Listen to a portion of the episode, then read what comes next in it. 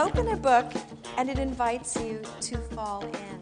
I was not an overnight success. I scratched and clawed my way up. I literally asked them, I want to be a war reporter. Do you need any help in Bosnia? So much of actually writing is putting aside my inhibitions and thinking this is too melodramatic. Are you really gonna kill this character like that? And then at, by 10 p.m., you're like, I totally am.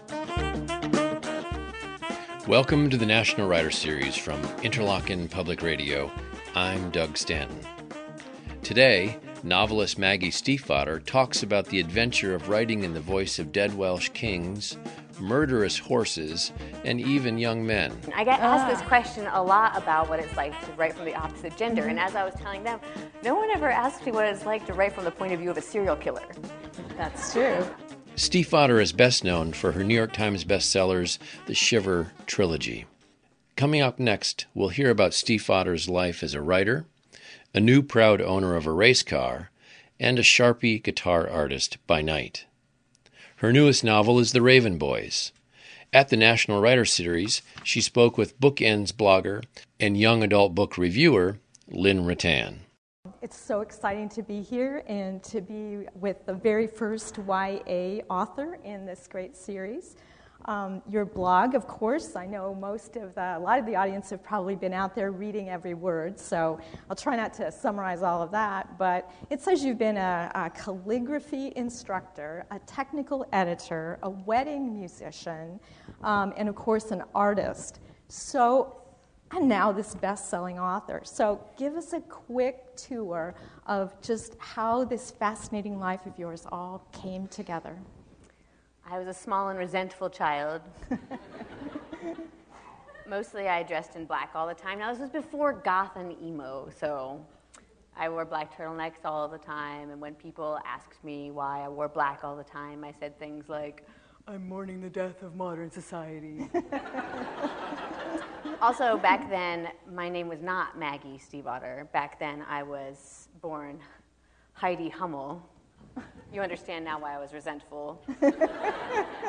I never really identified with the name Heidi Hummel, and um, this hatred grew and grew until I reached the age of 16, and I went into an eye doctor's appointment, and the receptionist said, Heidi Hummel, what a cute name. It sounds like a figure skater. and I got right up and I went out to the car and I said to my mom, Mom, I'm changing my name. And because I was named after one of my dad's ex girlfriends, she said yes. anyway, so then I continued on through my troubled teen years when I wrote lots and lots of terrible IRA thrillers with kissing scenes before I'd been kissed. Um, my husband is a, an ex cop now, but when he was a cop, he used to have this uh, weapons manual on his bedstand, and it showed how you're supposed to take the weapon apart and clean it and then put it back together. My kissing scenes were a lot like that, but with fewer diagrams. anyway, so I was homeschooled from sixth grade on, um, learned to play the Highland bagpipes because why not? And I don't know, I've always been writing and everything else in Sharpie. The end. So, you're just launching your seventh book. Raven Boys has a first um, publishing run of 150,000 copies, which is a lot, people. That's a lot of books. Uh, and it's already been awarded four stars by the review journals, and uh, the buzz in the ether is practically deafening. So, for those who haven't been lucky enough to read it yet, can you give us a quick synopsis of this great book? No. No. No, uh, it's just that every single book I write gets harder and harder to summarize. Yes. I mean, I felt like it was bad enough with Scorpio races. I mean, those of you who have ever read the Scorpio races and someone asks you what you were reading, you'll know exactly what this is, right? We're, killer horses on an island. And so I feel like this one's even worse. It's sort of um, rich boys, fast cars, psychics' daughters, dead Welsh kings, and helicopters. Yeah, there is a helicopter, that's right, and ley lines, and fabulous too. So, yeah, really exciting. I know a lot of you have gotten your hands on it, so we can, we can just trust uh, the rest of you to rush out the minute this is over and, and get it to read. Um, I'm fascinated by your creative double life, or triple life, I guess. You're a writer, a visual artist, um, and a musician. So, um, can we talk about the writing and the drawing part of it? Um, how have those two gifts um, shaped you as an artist? Um, how have they shaped your view of the world? And, and how do you go back and forth between them, um, those two really interesting art forms? I really think of them as the same thing. That I always say there's this poem, "The Blind Man, the Blind Man and the Elephant." Have you heard of it? Oh, yes. Heard of it? so it's these blind men who are all standing around an elephant, and they're all touching a different part of it. I know it sounds gross, but bear with me. So like one's got a leg, and one's got the trunk, and one unlucky one's got the tail. And someone asks them what they're touching, and the one with the trunk says it's a rope, I think, and the one with the tail, no, he's got the rope, and then the legs got a tree trunk, but they're all describing the same animal. And I feel like the art and the music and the writing are all describing the same animal. And I guess the visual always wins out. When I'm writing a novel, I always picture it as a movie playing in my head mm-hmm. first, and then I try and translate it. And especially with the Scorpio races and some of the very magical sequences in the Raven Boys, I just remember sending emails to my critique partners and saying, I can't translate this. I can't find the words to make the image in my head appear on paper the right way. So that's constantly a struggle.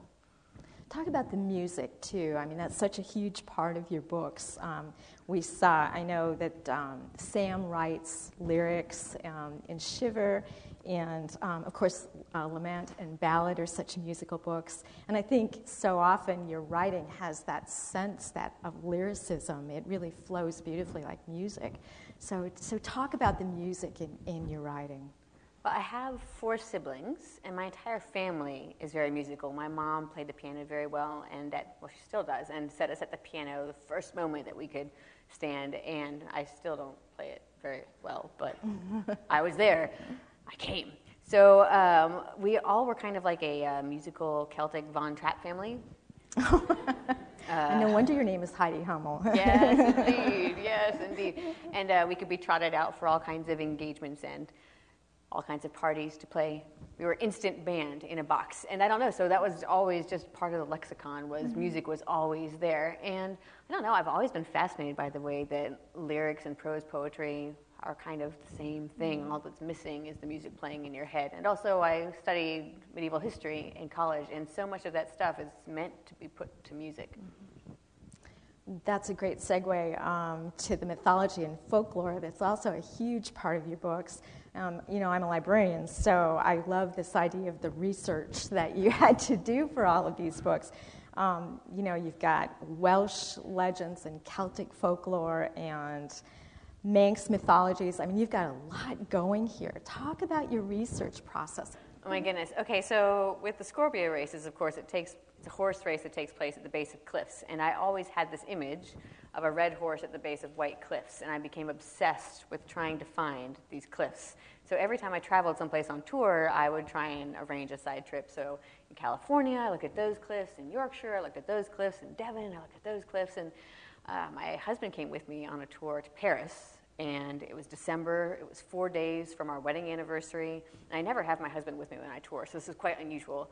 And my French editor said, You know what, Maggie? You know, it's Sunday, you're in the city of love, it's snowing for the first time in Paris for 18 years, and your husband is here for your wedding anniversary. Take the day off, just go. Go enjoy the city of love. And I turned to my husband and said, Lover?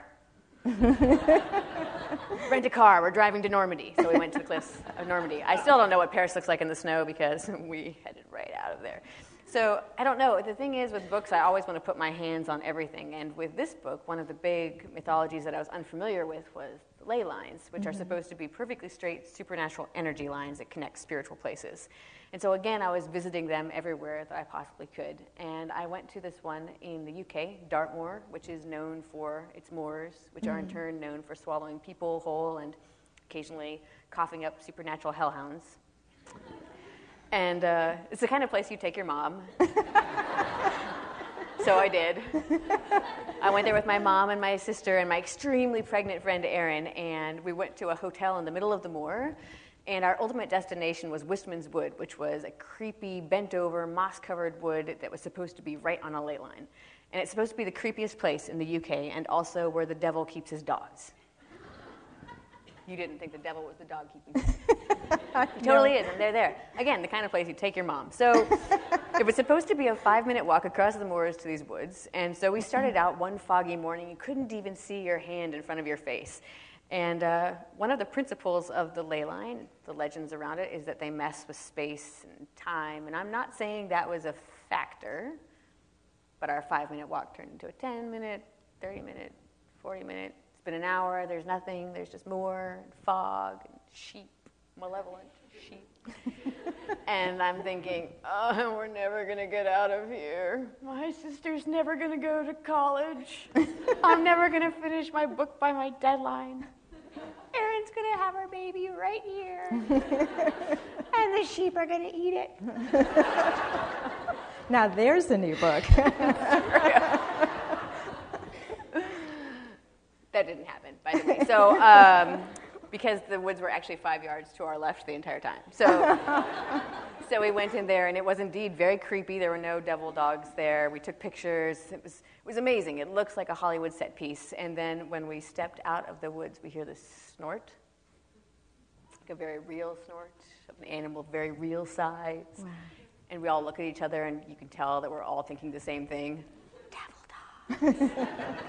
and then the mist parts, and ah, it's a herd of wild ponies. I, I realize that's very anticlimactic. They didn't eat us. Erin didn't have her baby in the woods, or it was fine. but yes, I like to put my hands on everything when I'm researching, and I'm constantly reading for research. You never know when something will spark it. You were a history major, so is that the origins of some of this interest in the mythologies of, of the, that appear in your books? I would normally say yes, yes, but I can remember very clearly when I was that small black clad child like Wednesday Addams, that one of my favorite books that I checked out from the library was Katharine Briggs' Encyclopedia of Fairies, oh. a big fat moldy tome of all of the evil beasties that could kill you in supernatural Britain. and I read that over and over and over again. And that, that was where I first read the entry, the Uisce, the Scottish mm-hmm. water horses that would jump out of the ocean and gallop up and down the beaches. And if you caught them, they would make these fast, beautiful horses, and if they caught you, they'd pull you into the ocean, and your lungs and your liver would wash up. It was one of my favorite stories back then.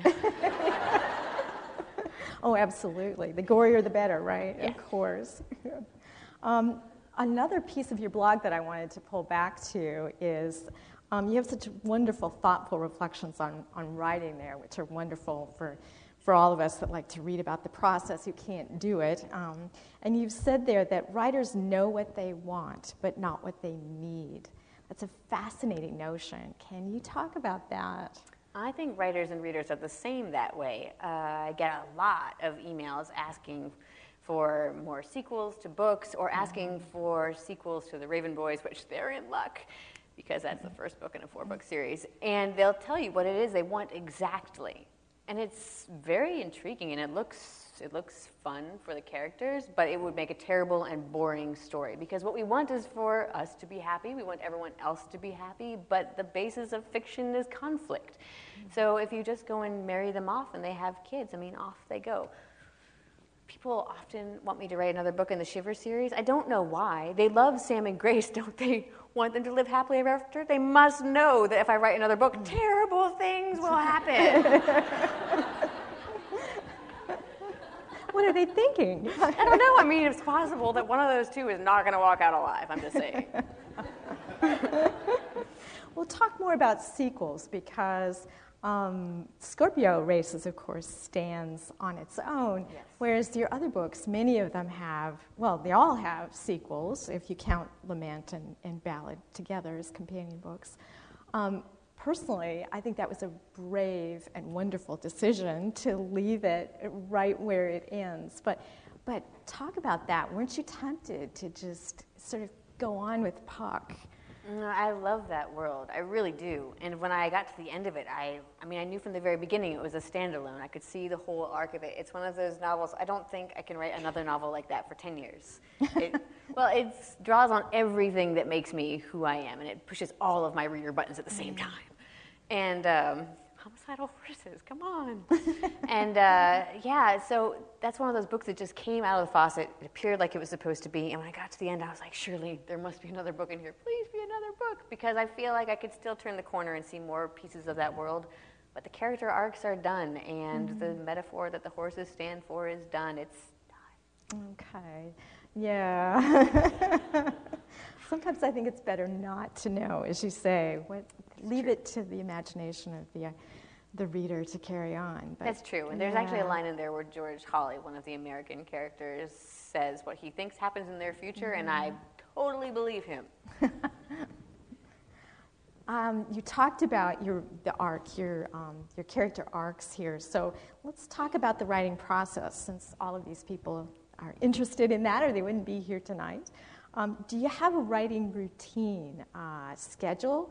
Do you need quiet conditions to write, or can you write with the kids roaring through the house? Um, are you a yellow pad writer or a computer writer? Talk about what you do. I feel a little bad because most of my writing process looks like this.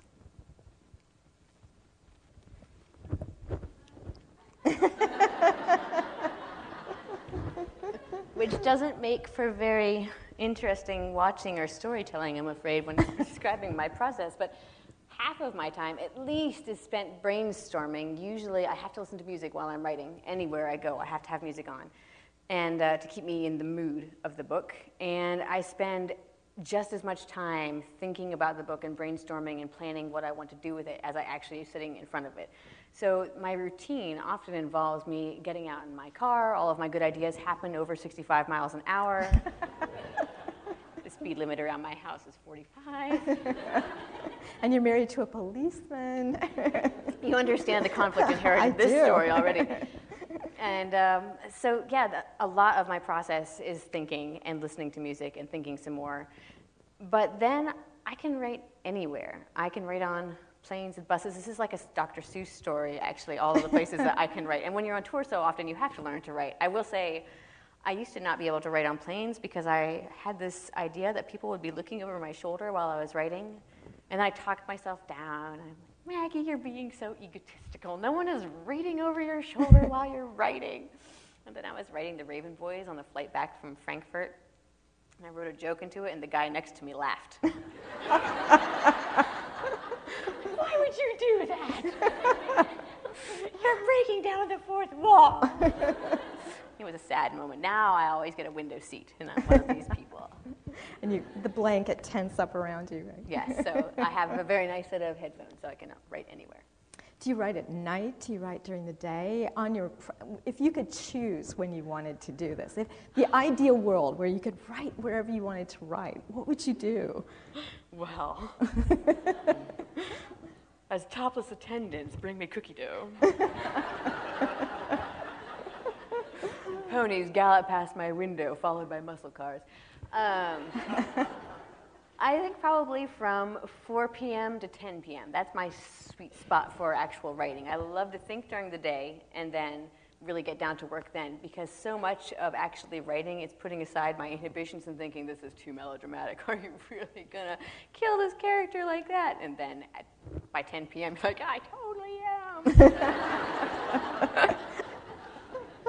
and then he's dead, right? He's dead. No one ever comes back.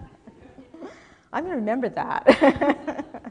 um, characters really shine in your book, and several of them feature first person alternating narratives, um, both male and female, which is really interesting. Um, talk about writing from the two points of view, and what's it like to write from a male point of view? How do you do that so authentically?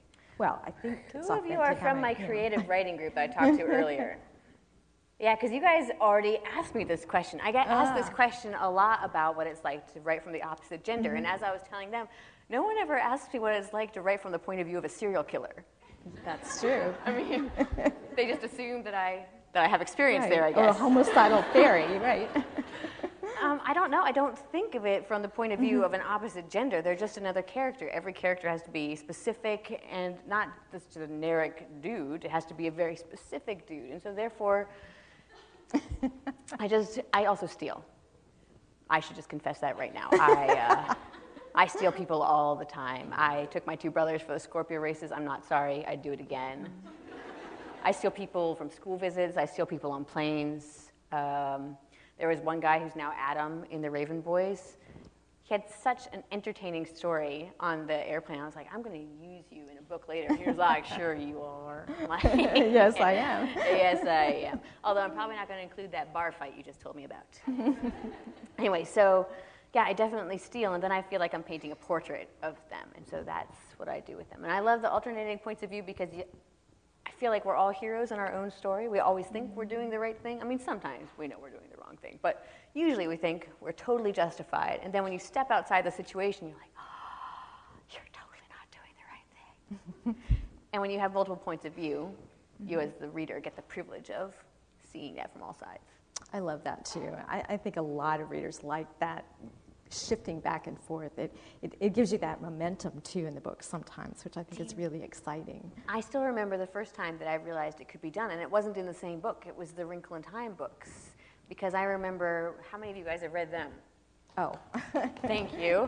And so um, I remember then in the books where it switches from being Meg, and then suddenly in the next book she's older and married, and Calvin, and you're like, oh, that can happen? and so that was the first moment I remember.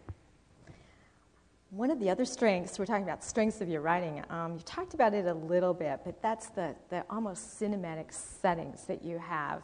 Um, woods of Minnesota, um, that small town of Henrietta, Virginia, the island of Thisbe, which I, truly I, I, felt like I had to go find it on a map. It felt so real to me.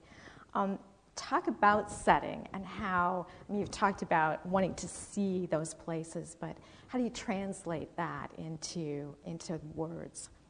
Mm, research really helps. The thing with the Scorpio races in particular is that it was so alien to any place that I'd ever actually lived. I was certain I was going to get something wrong unless I actually went there. And so I read so many memoirs of island life and visited as many places as I could that would give me that sensation. And there's nothing that can quite take the place of actually being in a setting. Mm-hmm because you're always going to miss something. You might be able to create something without actually being there. I could have created Thisbe without ever visiting, for instance, the Yorkshire coast, which is where I shamelessly ripped off those cliffs. But going there and smelling it, mm. I would always be missing the smell. And so it's that kind of thing, something that you wouldn't anticipate, and I will always be missing. So you can, you can do it without, but you can do it better by actually visiting. So, and I do steal all the time. So even though Henrietta is a fictional town, it's stolen from all of the small towns that I live around in Virginia. Well, and besides, then you get a chip, trip to Yorkshire, right? So I like to make all of my vacations tax deductible. yeah. My husband's like, "And your next book's about the Caribbean, right?" That's right. Sounds good. okay. Um, you often advise young readers to write the sort of book that they would like to read. Um, talk to us about that, and and also what kinds of books did you read as a teen, and and also maybe you know what kind of books do you read now? Oh, this is a terrible question to ask. Okay, so I used to read everything. And the books that I would read on my own were always fantasy set in the real world. I especially loved the works of Susan Cooper, yes. the Dark Is Rising series. Those of you who haven't read her, aren't you in for a lucky treat because you're going to go buy it right now? Um, she took Welsh mythology and set it in the real world, of course. And Diana Wynne Jones, who was so funny and fantastic. And so these were actually the essence of Maggie. But as I was developing as a writer, I was also trying to catch the attention of my dad, who was a flight surgeon with the Navy, and he was gone for six months out of the year. And I totally idolized him. He was the kind of guy that could chainsaw his own leg and then stitch it back on. that really happened. And so I was like, You're a wizard. And uh, he read all kinds of thrillers that were called things like Point Blank and Running Fast. And they usually featured guys in leather jackets on the back, or guys with leather jackets and their dogs, or guys in leather jackets and their dogs and a gun. and uh, he would hand them down to me all the time. So I grew up reading these books for me that librarians kept putting in my hand saying, if you like Susan Cooper, how about Lloyd Alexander? And then I was reading these books with my dad, and I loved the fact that when I sat down at the breakfast table, when he was there, he could say, well, what did you think of that book? And I could go, well, and we could talk about it, and So I was very excited about this. And he idolized these authors. He really thought this was the best job ever. He imagined them off, you know, jet setting with their dogs and leather jackets or whatever. and uh, maybe that's true. I don't know. If anyone should know, it should be you guys. You probably saw them. And uh, They were here last week, yeah. that whole idea. And so uh, I started writing thrillers as a 15 year old, um, IRA thrillers. yeah, um, they were bad. They were extremely bad. But they were the kind of books that I thought my dad would be really impressed with. And I actually found one of the chapters that I wrote as a 16 year old It was one of the introductions. It was this kerfuffle. There were a bunch of Irish terrorists, uh, some police guys, there were some bystanders, a dog, a flag flying overhead. Who do you think I chose to narrate that scene?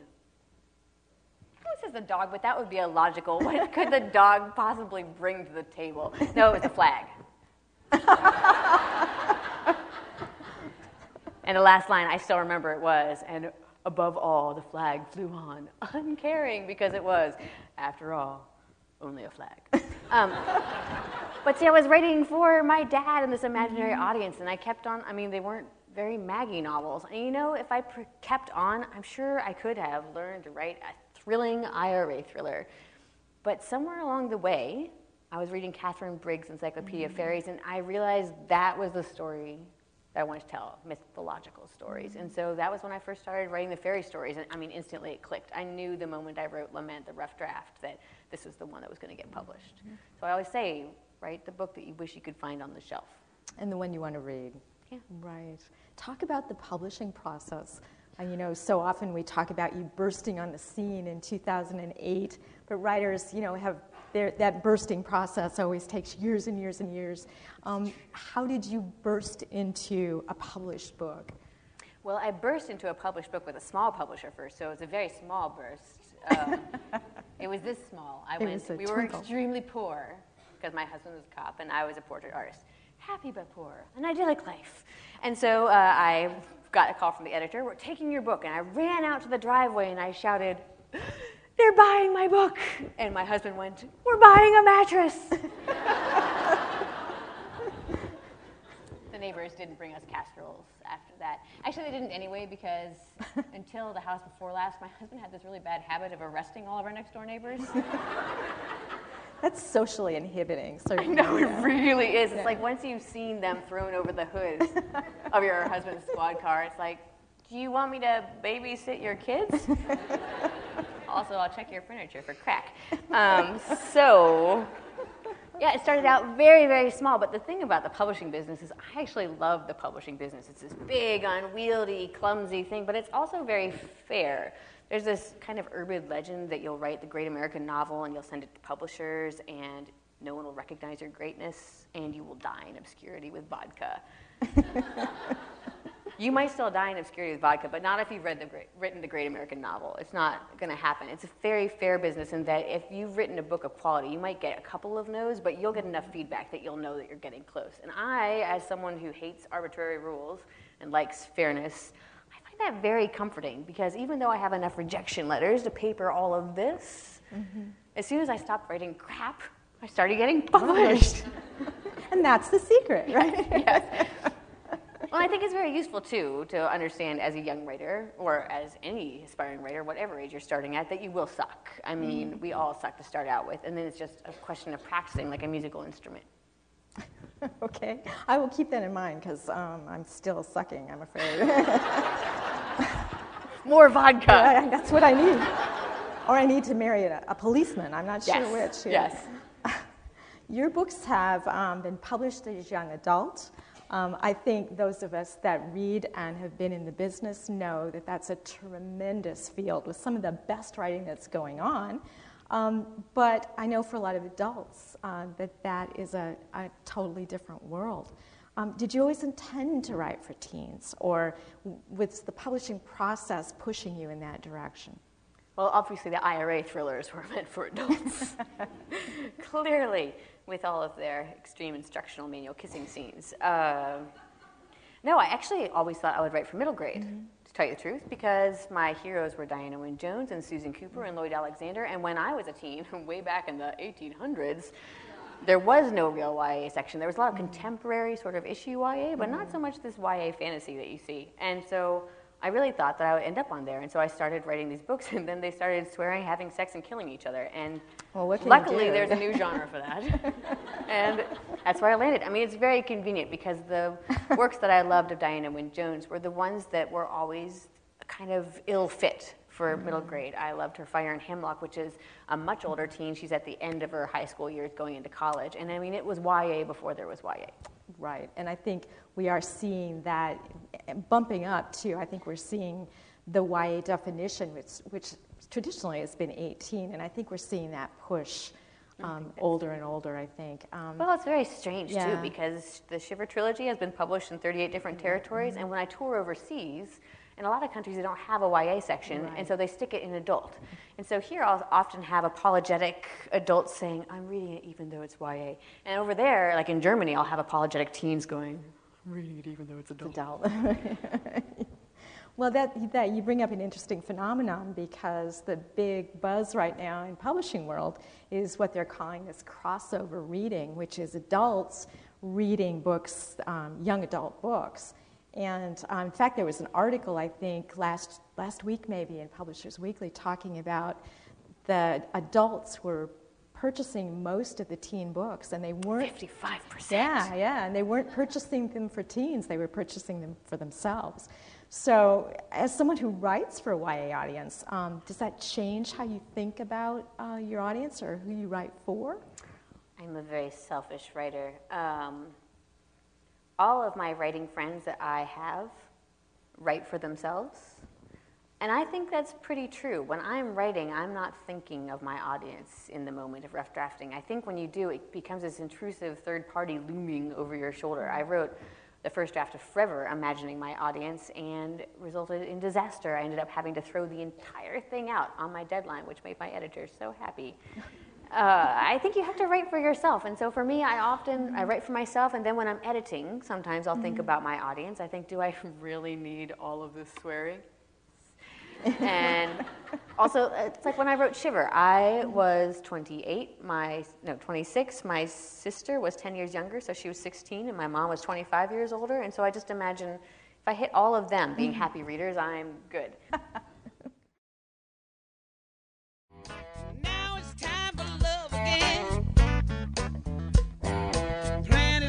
and finally win.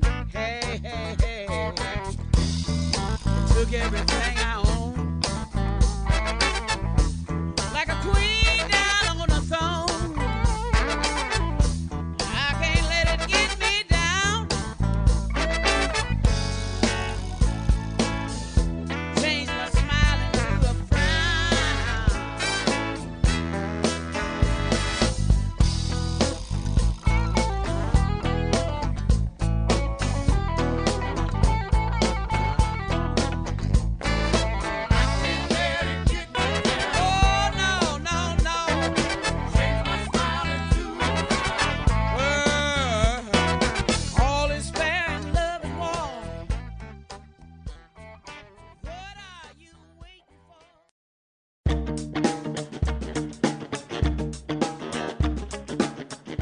You're listening to the National Writer Series on Interlochen Public Radio.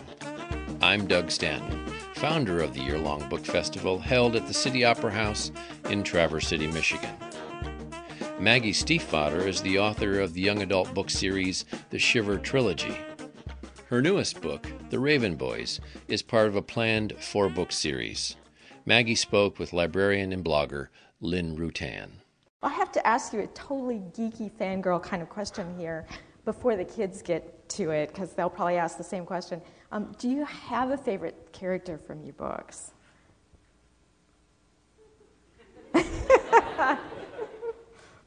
How many of you have read the Shiver trilogy? well, in this case, listen closely to what I have to tell you. I'm going to tell you who my favorite character was to write. But before I do, I would tell every teen in the audience you may not date him. he is undateable, unfixable.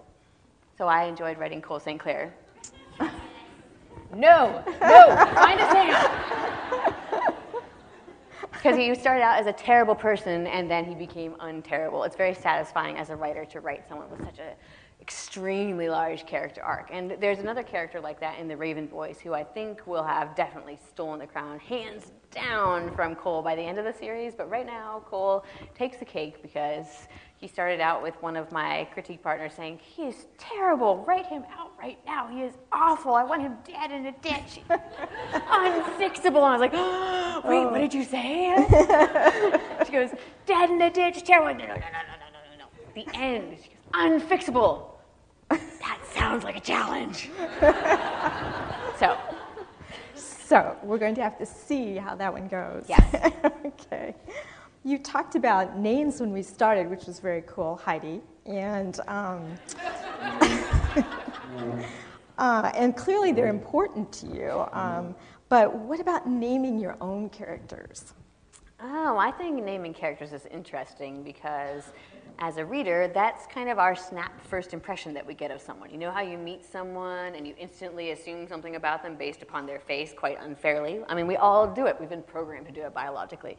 And then seeing a character's name is also the same thing. And so a lot of times, if you pick a name that's loaded with significance because it's common, you have to either go with that kind of idea behind it or go completely opposite, like Jessica all of us know a Jessica. And instantly, when we see the name Jessica, we're going to have that kind of subconscious thing going on in the background. So I try and pick names that have no kind of baggage with them, mm-hmm. or names that have some mythological significance, just to play fun games with myself and see if the readers are paying attention. so that's why, I, well, Dick ends up going by his last name for obvious reasons, reasons, in the Raven Boys, but also mm-hmm. because no one has any kind of associations with Gansey. And then Blue was named a long, long time ago because her psychic background meant that her mom had first named her because of the color of her aura, though I don't think that's mentioned in this one. But I started writing this book 11 years ago when I was 19, and it's evolved quite a bit since then. And now Beyonce has gone and named her baby Blue. And I would just like to point out right here I had it first. what was she thinking? I have no idea. She was ahead of the power curve. She probably had an advanced review copy. She must have.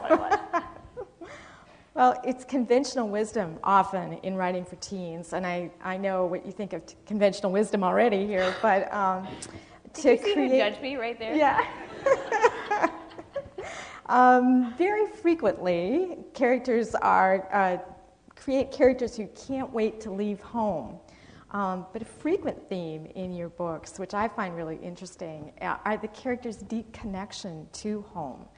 Um, Blue for the Virginia Hills, and Puck, of course, who's willing to do anything to stay on the island of Thisby.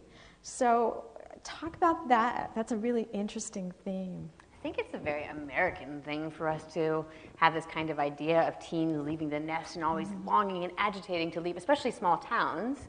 But having lived in small towns my entire life, I find that teens are kind of 50 50 as far as wanting to stay and wanting to go. And there's this definitely stereotype that the people who want to stay are the ones who are uneducated, they don't want to mm-hmm. pursue any kind of career. But I also find that that's not true at all either. And so I do feel like YA fiction is missing a lot of these teens. And I've got to say, as someone who lives in the middle of nowhere, Virginia, and loves it, I'm used to spending all of my time justifying why it is that I want to live so far from a store, why it is I want to live someplace so quiet that no one will hear me scream when I'm buried in the backyard.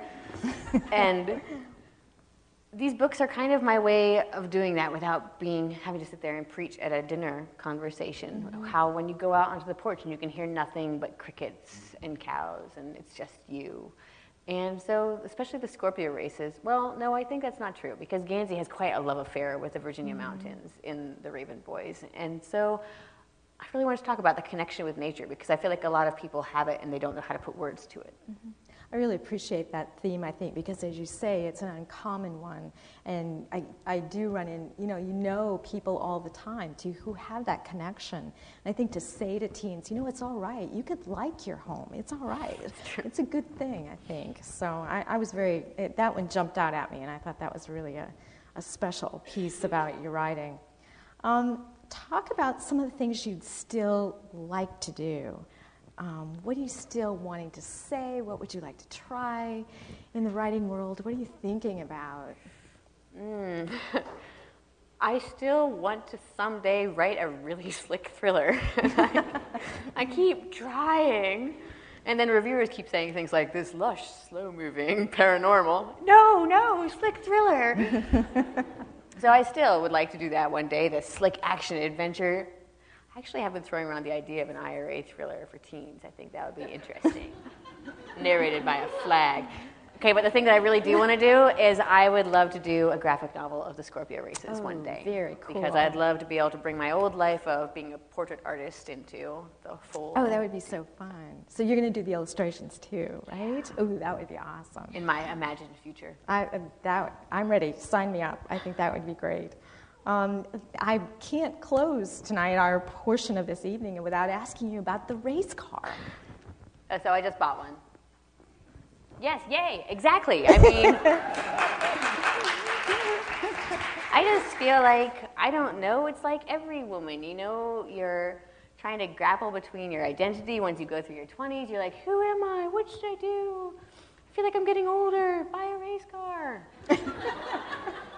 Turned 30, it's time. It's time. I've always loved rally car driving, and so now I'm going to be doing stage rallying and doing six national races next year, and it's going to be wrapped in the cover of the Raven Boys.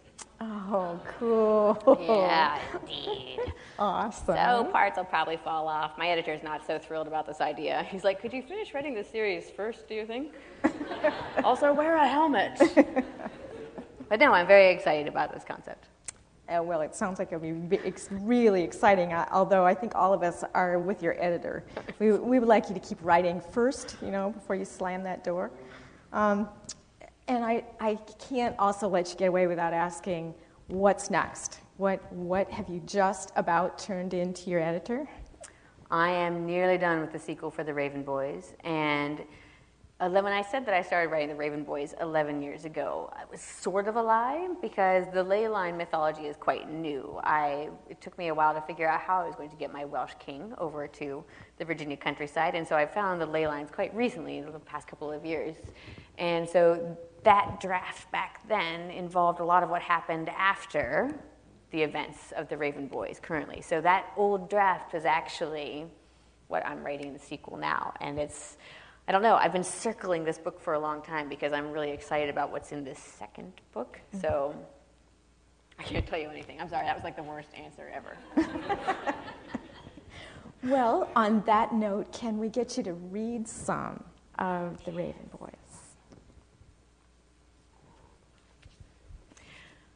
I should say, um, so I get to choose all of my audiobook narrators for these books, and I really love the narrator for the Scorpio races. I have, uh, there's two British narrators, one for Sean and one for Puck, and I think they do a great job. And also, the narrator for Sean is quite good looking, and all librarians, when they meet him at events, go, Oh, can we take your picture with your narrators? By which they mean only him.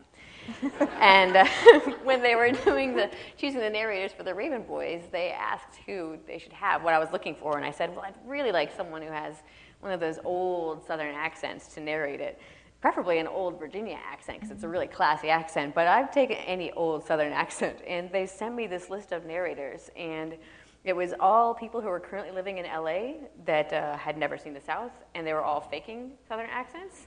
And so they all sounded like they were kind of my car mechanic. Blue Sargent had forgotten how many times she'd been told she'd kill her true love.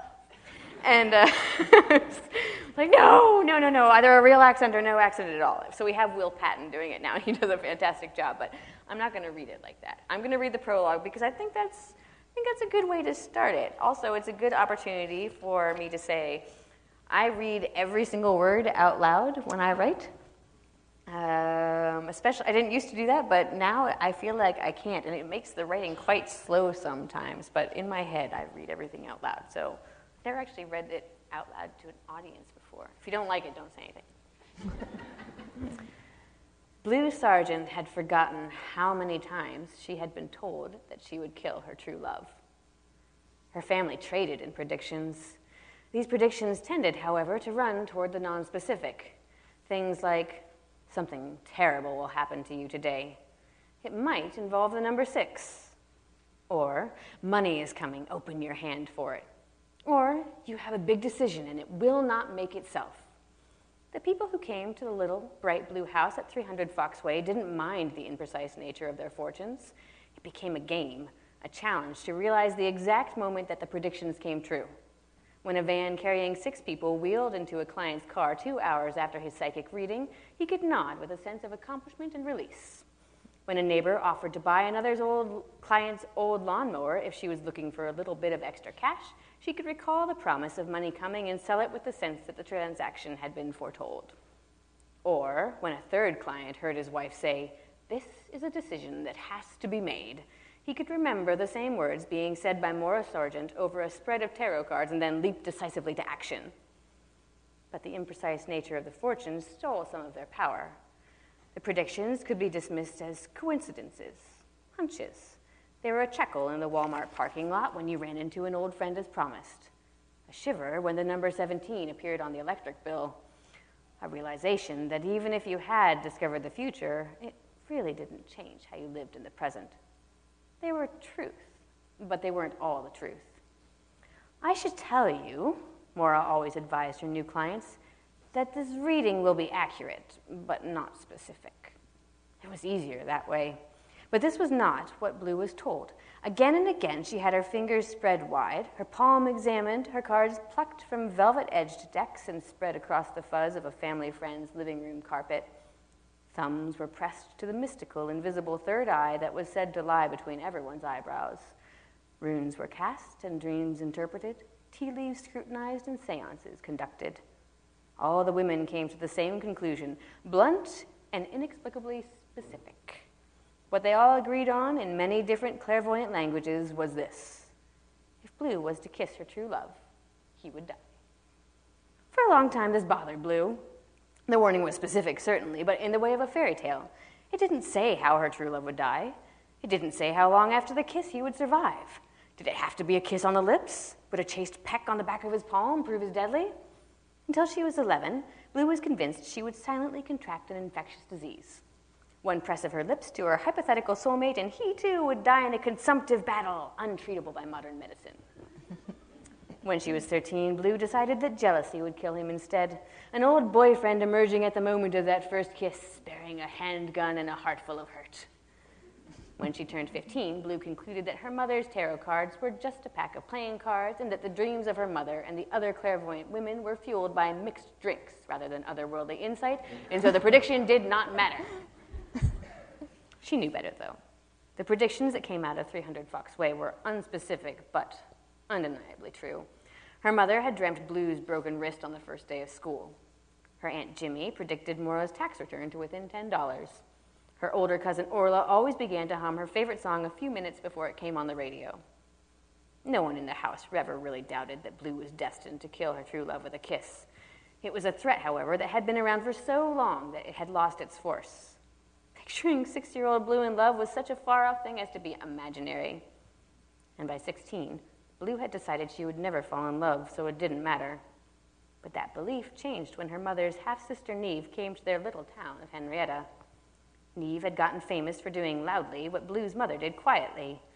Maura's readings were done in her front room, mostly for residents of Henrietta and the valley around it. Neve, on the other hand, did her readings on television at 5 o'clock in the morning.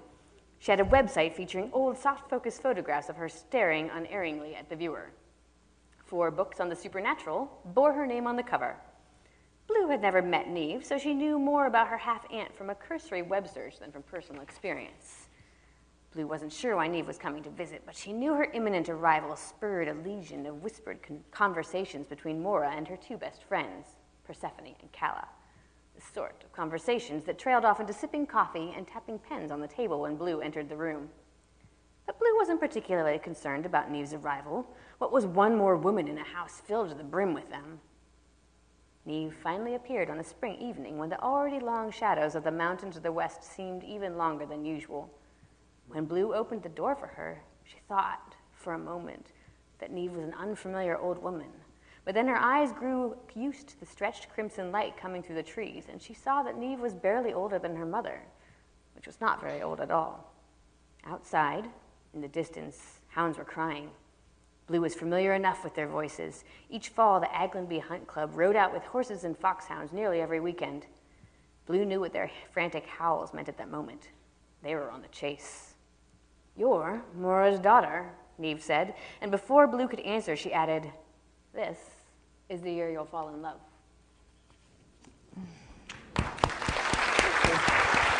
Awesome.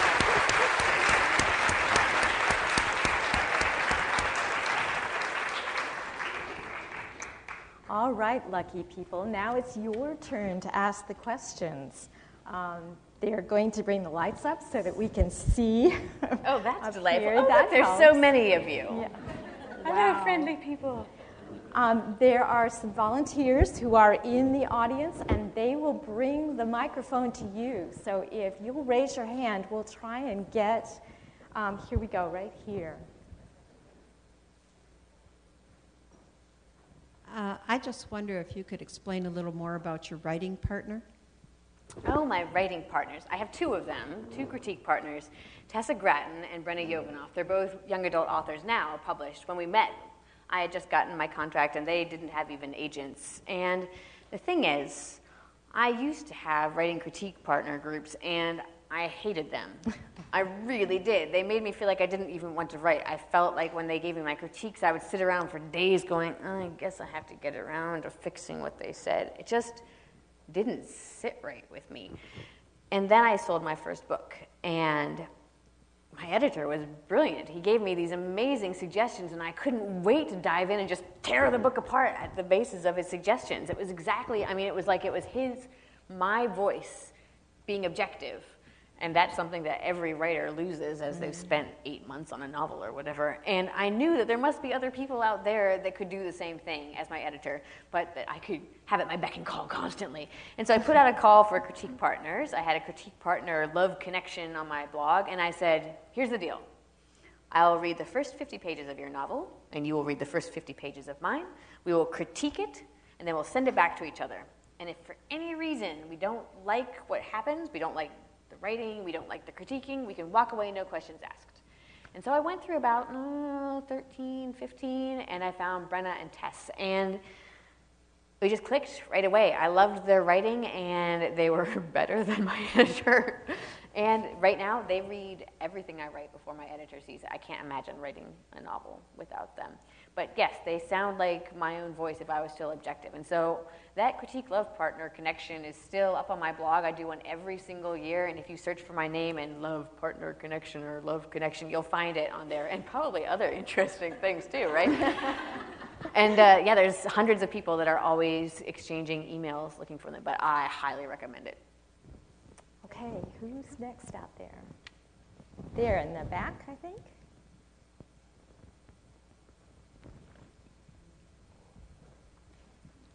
Hi. Oh, wow. Um, okay. Uh, so, um, I have a question about your writing process a little bit. Um, I was wondering so, do you always. Eh, so, I'm assuming you start with a plan of the whole story, what's going to happen, maybe, sort of. like, you have a general idea. I, um, and so, do you do you like to start at the beginning, writing at the beginning, and write from the beginning to the end, or do you sometimes write the last chapter first, or do you sometimes have a specific scene in mind and then you base the whole story around, or like you create the story around that? I know you mentioned for the Scorpio races the white cliffs with the red horse running in front of it. When you say the word plan, I feel like it precludes any kind of opportunity for panic, and there's a lot of panic involved in my writing process. for me, what is most important is I have to have a final scene. Not necessarily the very last scene, the epilogue, but I have to have a final image that I'm working towards. And I write novels like I do everything else in life. So if I'm taking a road trip, I have to have the first point and the last point and a couple of key stops along the way. Like um, last year, instead of flying on my book tour, I convinced my publisher it would be a great idea to let me drive 5,000 miles in my 73 old jalopy Camaro across country.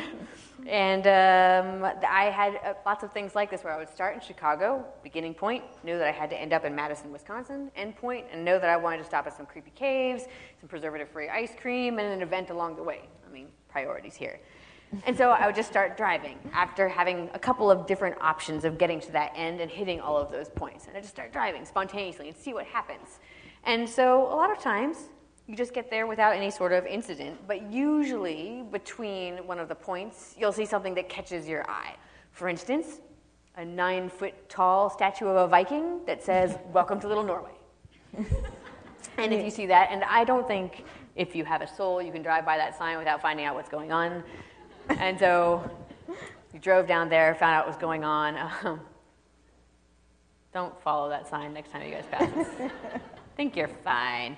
And um, sometimes it's, it's not useful, just like going and seeing what Little Norway is, and you have to delete it and backtrack, but you still know you're headed towards the next point on the map. And I feel like that's how I write my novels too. I always have my core scenes I know I'm hitting, and that final emotional climax, that very visual image that I'm headed towards, and then I just head towards it. Sometimes I delete 5,000 words, 10,000, 50,000, the entire novel. So I think that's, does that answer the question? It didn't involve the word plan, you'll notice. Yes, over here. Do you carry like a writer's notebook or anything, like to help keep yourself organized and when you think of a thought, just to jot it down quick? I feel like this is a leading question. Like, does anyone here actually know what I carry around instead of a notebook? If you read my blog, sometimes you do. Normally it's these. And normally there's Sharpie all over them. You can still see some of it soaked into my pores from my last flight. I write on my hands all the time while I'm rough drafting. And it's not even needing to refer back to it, it's the act of, this sounds crazy right now. It's the act of writing it down on my hands that is important. And once I write down my hands, I know it forever. That's fine, that's good. But I've tried keeping a notebook. Everyone says, Oh, look at you, you've run out of hand space. Here, have a notebook. You're you trying to ruin things? So I don't know. I write things down on my hands all the time. The only problem that I have with this is that I was on my linger tour, writing forever, and I realized that I was jotting notes on my hands in permanent marker on my way to my first stop that I had written down a massive spoiler on the back of my hands. so I'm flying, landing, and having an event right afterwards. So I'm in the bathroom like, why are you so guaranteed, Sharpie? And then, and then people are zooming in their lenses, and I'm. so now I'm more careful about what I write on my hands. But yes, I always write on my hands. Though I will say, I do have notes to myself on my iPhone sometimes that I keep by my bed. So when I wake up with a great idea for a scene, I can write it down. Though sometimes, well, usually the ideas I have at night are not so great. I had one, I was like, this is going to be the best idea ever. And when I woke up and looked at my note, it was about a guy who turned into Catwoman at night and Batman during the day. like, that seemed so promising in gender bending last night. Now, just seems like a huge copyright infringement. That was Maggie Stiefvater at the National Writer Series. She spoke with librarian Lynn Rutan, who publishes the blog Bookends. For more about the National Writer Series, you can go to nationalwriterseries.org. The next event will be November 29th with Michael Connelly, New York Times bestselling author of The Lincoln Lawyer. Neil Stino helped produce this show thanks to Joe Bears at the City Opera House in Traverse City. I'm Peter Payette, and you're listening to Interlochen Public Radio.